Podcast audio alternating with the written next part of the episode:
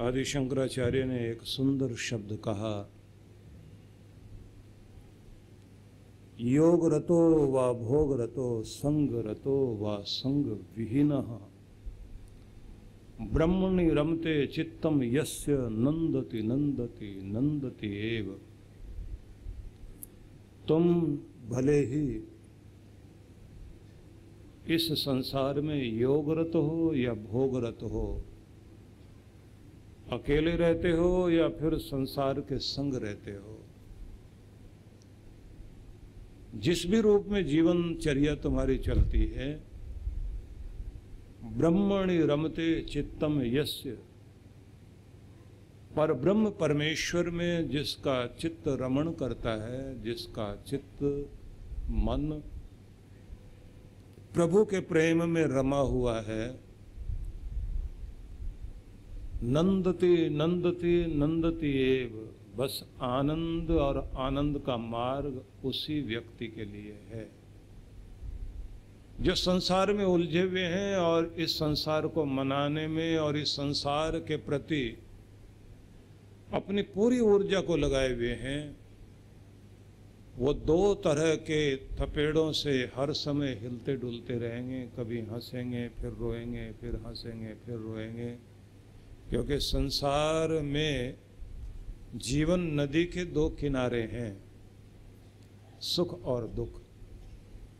हानि, लाभ, संयोग, वियोग, पाना, खोना, मिलना, बिछड़ना, लेना, देना, ये सब चलता रहेगा।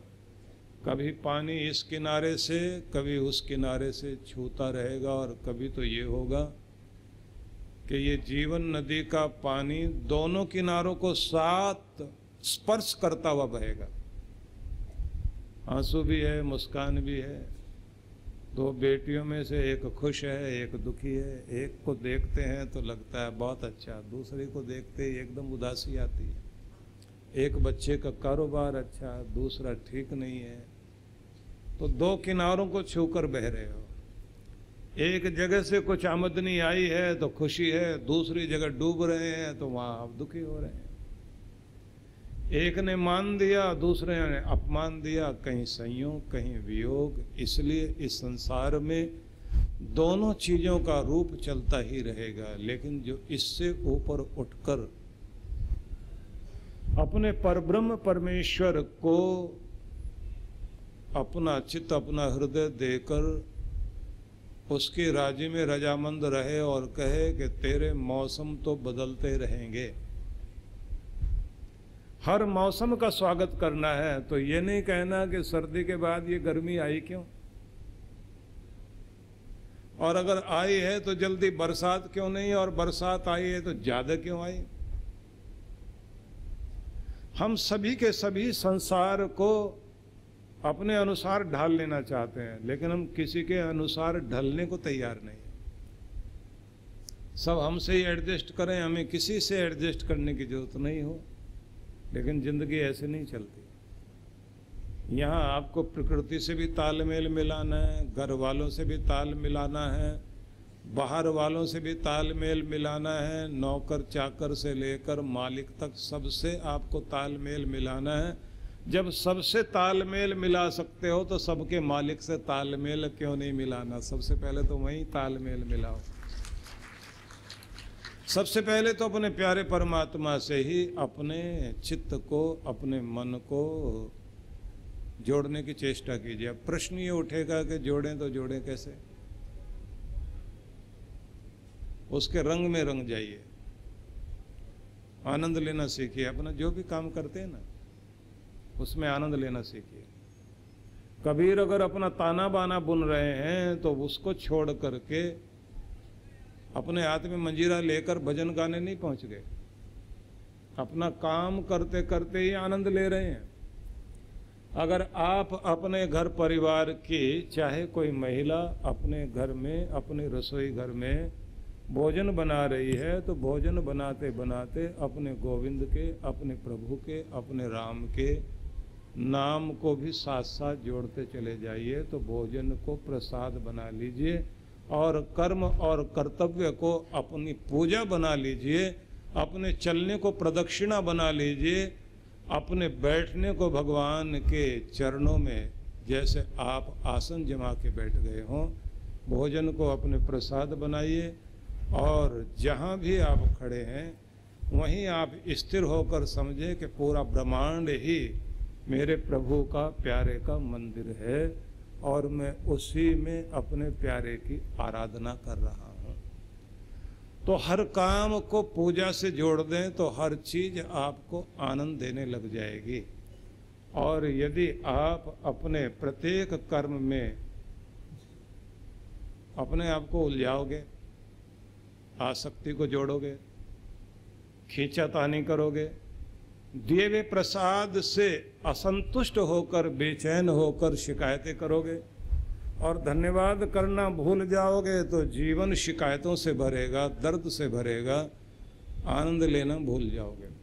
पीछे एक रिपोर्ट प्रकाशित हुई कि एक वे लोग जो भगवान को मानते हैं और एक वे लोग जो भगवान को नहीं मानते और ज़्यादा तर्क प्रधान लोग हैं तो ऐसे दोनों लोगों के जीवन में अंतर क्या है?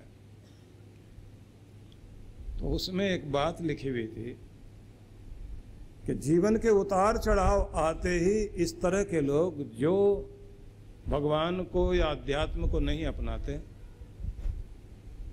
बहुत जल्दी तनावग्रस्त हो जाएँगे, मनचाही चीज़ नहीं मिली, डिप्रेस हो जाएँगे। और आत्महत्या करने वालों की श्रेणी में वे लोग ज़्यादा हैं जो भगवान से, भक्ति से, अध्यात्म से दूर हैं।